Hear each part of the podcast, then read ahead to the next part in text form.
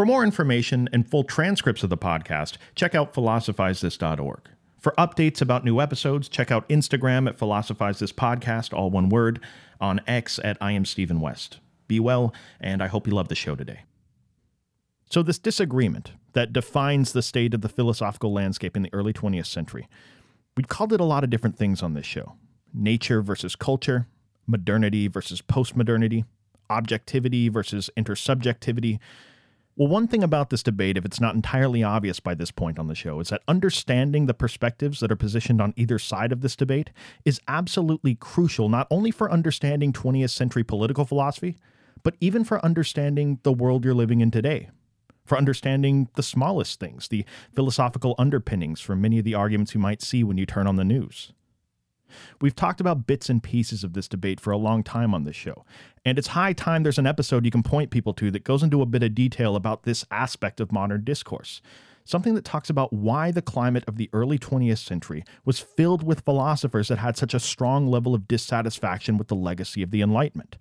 That is, rationality, individualism, and the scientific method is the primary way of arriving at truth about things because this whole state of affairs can start to seem kind of confusing to reasonable people. I mean, how could any serious person ever be anti science? Look at the understanding of the natural world science has produced. Look at how it's let us manipulate and wield the otherwise chaos of the natural world to the benefit of human beings.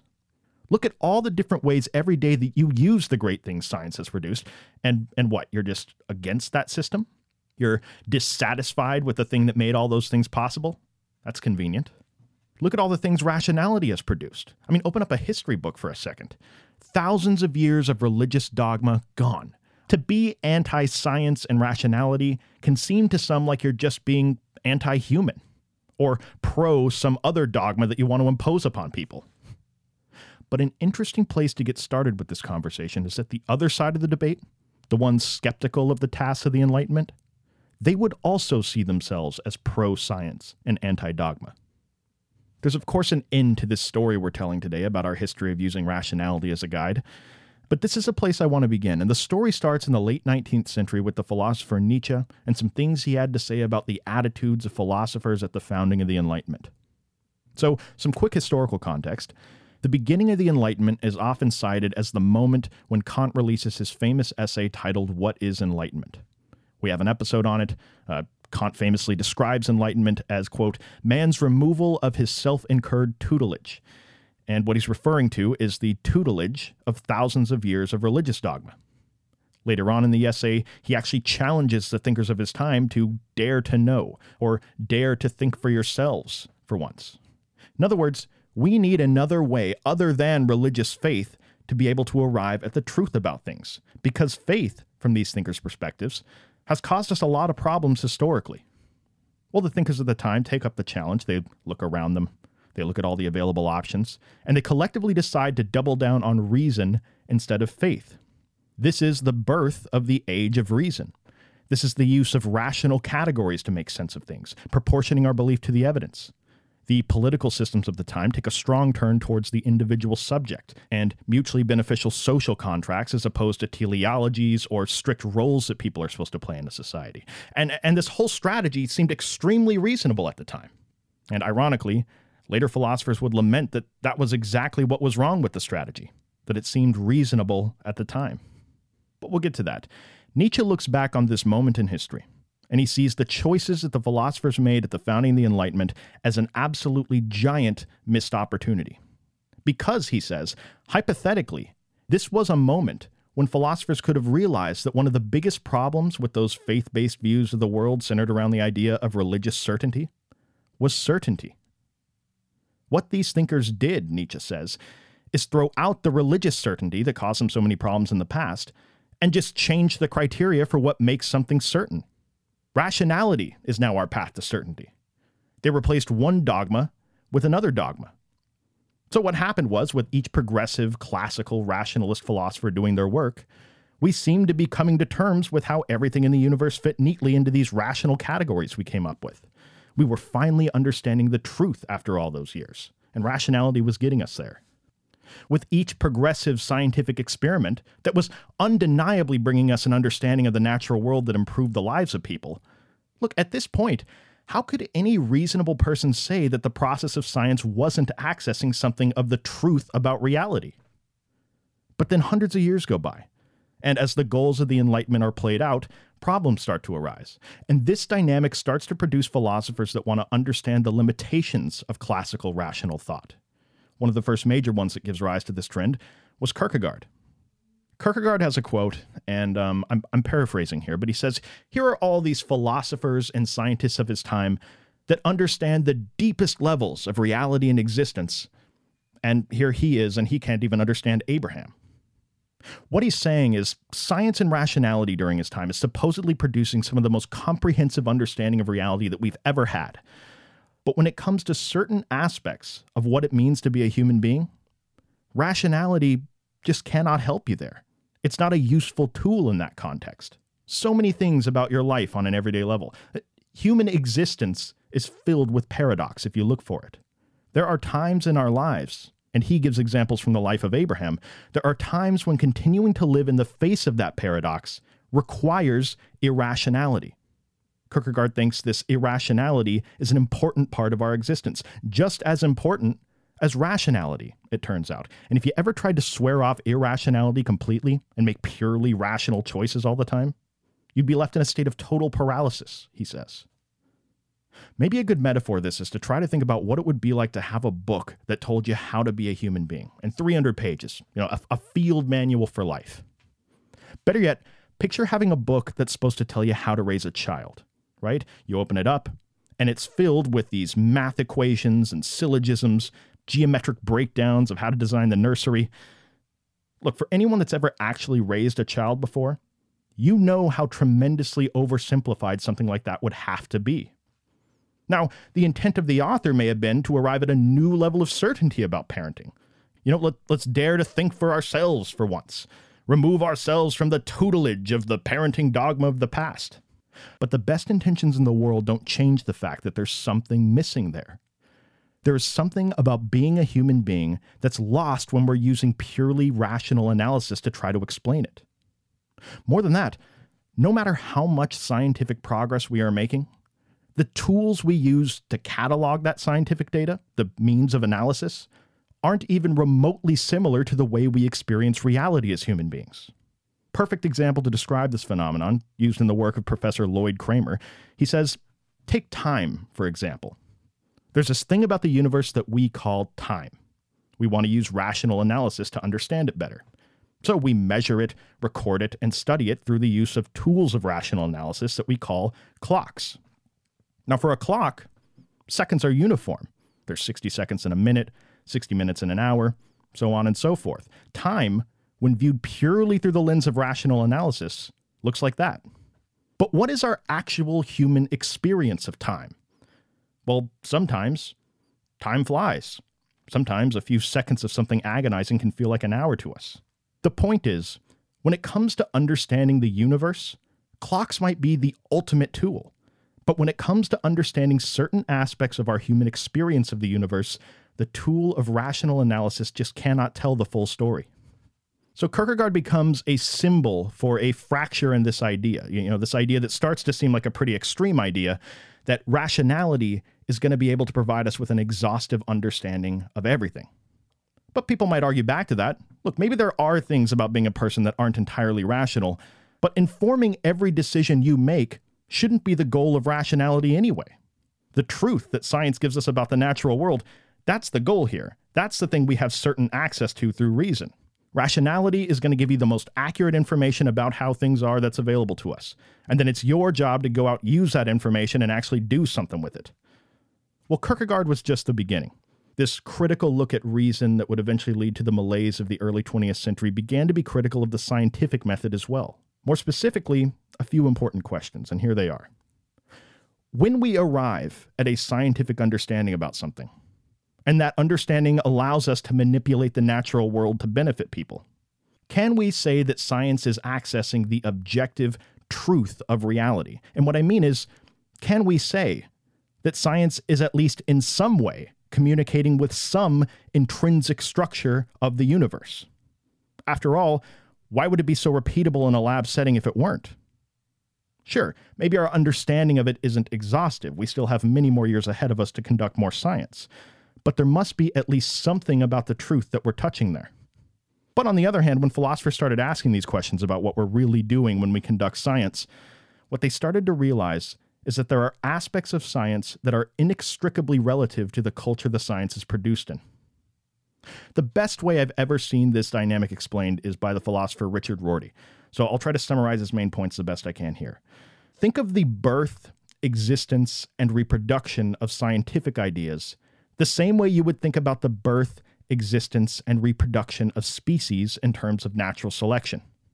So, for thousands of years, it was believed that the universe was designed by a grand designer. And there were many arguments philosophers had for this, not the least of which was just look around you. How convenient that I drink water and there's water all around. That I exist in this very small range of temperatures and weather patterns, and that's exactly what the world is around me. The point was look, how could you not think that this wasn't a celestial hamster cage designed with your survival in mind? And, and for thousands of years, that was the default. Sure, you had the sporadic thinker that came along every now and then and questioned it, but every time the onus was on them to prove why this theory had any merit at all, given the fact that it was so contrary to our deepest intuitions about reality. Well, you know the story. The theory of natural selection offered an alternative. This was a theory that explained how things could seem perfectly designed for environments they were in, but the reality was that all the beings that didn't correspond with the environment died before reproducing. Well, scientific ideas exist in an environment as well. That is, the set of scientific and cultural biases that they were produced in. These scientific theories that correspond with these biases subsist, they're rewarded with tenure, they may manage to reproduce. There's a sense in which, if a slightly different culture had come to pass, the way we scientifically understand things would slightly change as well. There's a sense in which, if a completely different culture had come to pass, just as different creatures would have been able to gain tenure in a drastically changed environment, a completely different way of scientifically categorizing the world could have emerged.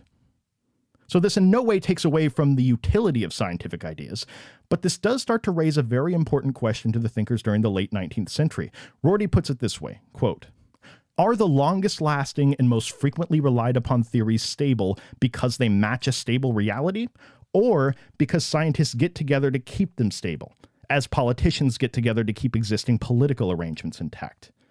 End quote. The answer to this question makes a giant difference when it comes to how you view the findings of science. The difference the answer to this question makes is actually very similar to the way postmodernity looked at the history of philosophy in our series on Gilles Deleuze. What is philosophy? He asks. Well, it's not an act of discovery, it's an act of creation.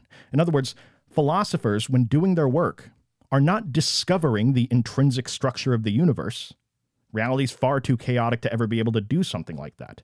The more accurate analysis of what's going on would be that philosophy is an act of creation. Philosophers create systems of concepts that give us one version of reality, one perspective that might be useful to us. Well, a very similar charge is being leveled here about the history of science. Science is not discovering and accessing the intrinsic structure of the universe. Science is creating one version of understanding what we have access to. And what necessarily goes along with that is this understanding is always relative to the perspective of the observer, which is always a person who is also embedded in a set of cultural biases and a current set of scientific paradigms that their time accepts and proceeds from. So, if you're a philosopher in the early 20th century that happens to see science in this way, the impact this has on how you view essentially the last 200 years of Western democracy becomes horrifying because you instantly realize that this problem you have with science is in actuality a problem with reason itself. So at this point in the story, rationality itself starts to come under fire. And some of these critiques are actually reworkings of older critiques of reason. For example, Edmund Burke spoke several times about how, when it comes to the progression of human thought, but more specifically when it comes to how we should structure our societies. You never want to fully commit your strategy to rational analysis.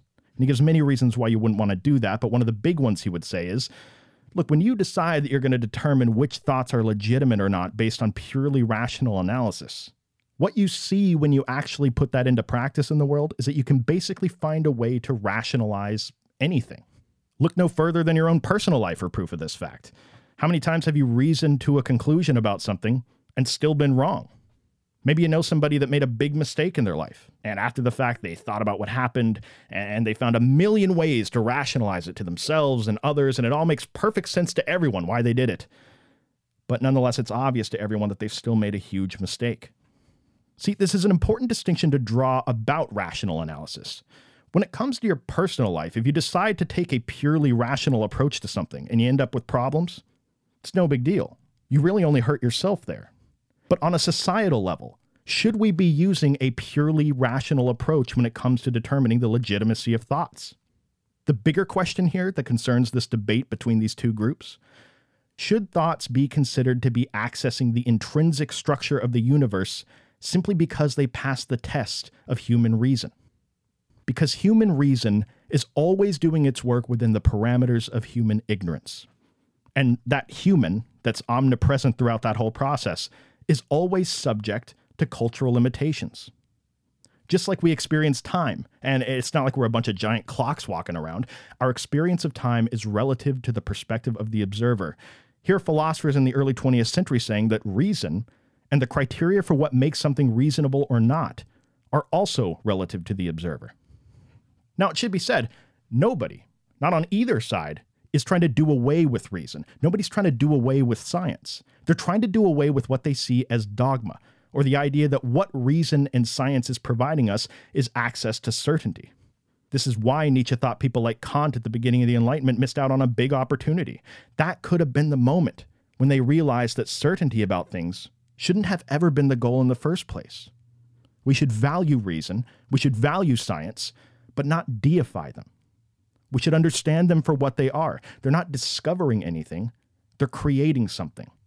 That subtle distinction may not seem like much, but it actually has massive effects on how things play out in the world. And this is ultimately why people care so much about this. Because if you're one of the philosophers in the early 20th century that thinks reason and science are relative to the culture they're conducted in and not objectivity, then one of the first critiques you have to have about the Enlightenment is that the age of reason might have been a horrifying period in human history where we used reason to justify cultural imperialism. Because when reason becomes something that's capitalized, then it becomes the standard against which every society is judged. See, to these critics, what happened at the beginning of the Enlightenment is we made this bold proclamation that the best way to organize the relationship between government and citizen is reason. And this bold proclamation marks a major shift, not only in the way the Western world typically structured their states, but also in how the citizens saw their role in the political process. This is the birth of the individual in modern Western culture. We'll talk about it more on next episode when we go deeper into the work of Leo Strauss. But essentially, this is the moment when societies in the West move away from teleologies and societal roles and move instead towards rational individualism. This is yet another criticism of the age of reason from around this time period, by the way, that rationalism, when applied to the political process, necessarily moves thinking towards a focus on the individual. And it's this shift towards the individual person as a focal point that's responsible for a centuries long progression of people becoming more and more narcissistic and self centered. If that's a modern criticism, this is the origins of it. But again, we'll talk more about that next episode. Back to the primary point, though Rationality, to these critics, leads to cultural imperialism when applied at a societal level. Because if rationality is relative to the culture it's being used in, and things like rational debates are the way that we determine political legitimacy, then what the goals of the Enlightenment produce are societies that appoint themselves as judge, jury, and executioner of the rest of the world based on their own narrow parameters. Think about it. They get to decide the definition of what's rational or irrational based on their own cultural makeup. And then they get to slap on their world police badge and be the moral arbiter of everyone else. The rest of the world constantly under this magnifying glass of their own version of rationality. And at this point, the default way to view all other cultures becomes comparing them to this rational ideal that we've set up. How much do they deviate from the ideal society that we've determined the values of? To the critics, that becomes the ultimate new question when dealing with other cultures, knowing that if at any point a culture becomes too, quote, irrational in how they've set up their society in relation to us, rationality can also become the justification for invasion. See, that's also one of the problems the early 20th century thinkers were starting to have with reason. Reason, as it turns out, is not this sort of ahistorical, acultural, objective tool for arriving at facts about things, the results of rational analysis were varying to such a large extent. Societies were using the guise of reason to justify such massively different conclusions. These philosophers started to think that maybe David Hume was right all along. Hume's fork, or Hume's guillotine as it's often called, the central thesis being that you cannot possibly derive an ought from an is. No matter how optimistic thinkers were at the beginning of the Enlightenment, no matter how much they thought reason could eventually provide us with objective morality, the more that science and rationality were left to do their work, the more it became clear to these thinkers in the early 20th century that that was never going to happen. The more the political process focused on the individual and tried to use the results of science to arrive at values about how to structure our societies and how people fit into them and all sorts of other stuff. The more the goals of the Enlightenment were left to play out, the more it became clear that when you try to force reason to come up with objective values about anything, you're doomed to failure.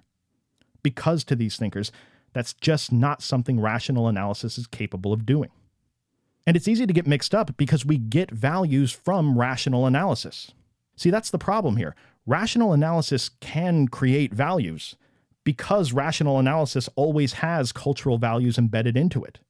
But in order to justify any of those values, it needs to use the results of science. And modern science has to assume value neutrality in its work.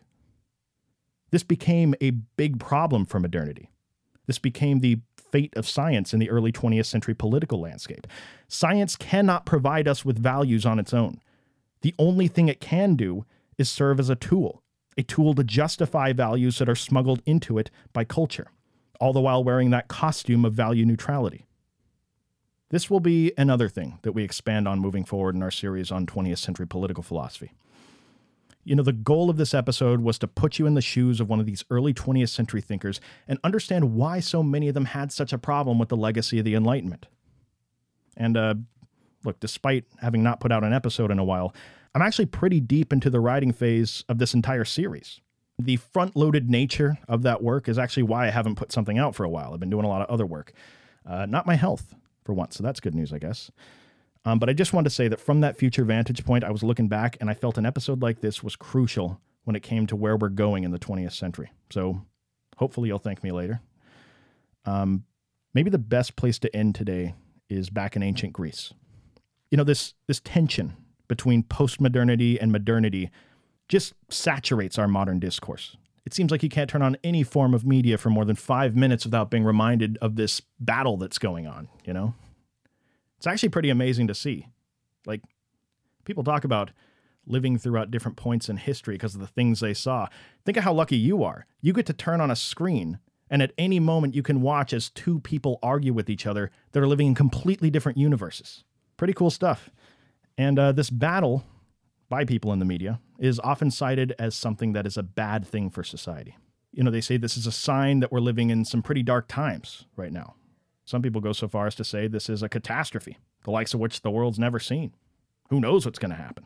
When people can't even agree on some of the most basic ideas that make up their worldviews, how can we even hope to have a conversation with each other? Could this series of disagreements spell the end of Western civilization?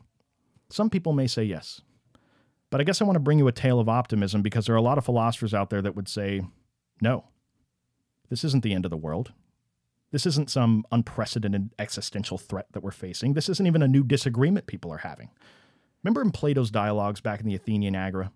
This battle was going on between heavyweights in the Western world all the way back then. You know, in one corner, you had Protagoras, godfather of relativism. Man is the measure of all things. In the other corner, you had Socrates, largely a mouthpiece for Plato's ideas, but him arguing for the idea that no, there must be some sort of intrinsic structure to the universe that we can access, and rational debate is the absolute best tool we have to get there. Some philosophers would say this argument's nothing new. This has been going on for thousands of years. This very well may be one of those debates that just never has a winner. This may be one of those questions that causes arguments on the news as long as humanity's around to have news programs to argue on. The point is, cultures will ebb and flow with any one time period's answer to this question. One side of this may win out for a while. You know, we may have a long period where we believe in the power of faith to arrive at the objective truth, or the power of reason to arrive at the objective. But the other side may win out for a while. We may have long periods of historicism or relativism, nihilism. Some philosophers would say that, look, there are pros and cons to either side gaining a greater level of cultural control. And what we should do is just try to understand the times we're living in as best we can. The point is, some would say that there are many things that may sink the ship of Western civilization, but this is not going to be it. People have been arguing about this stuff in one form or another for thousands of years, and we've survived every example of it so far. Maybe cultures do ebb and flow in their answers to this question. And maybe we are living in a skewed time. Maybe if the popular view is that we're currently embroiled in a culture of rampant subjectivity and relativism, maybe the thing we should all be looking out for is what will be the next thing to stake its claim to the objective truth? Thank you for listening. I'll talk to you next time.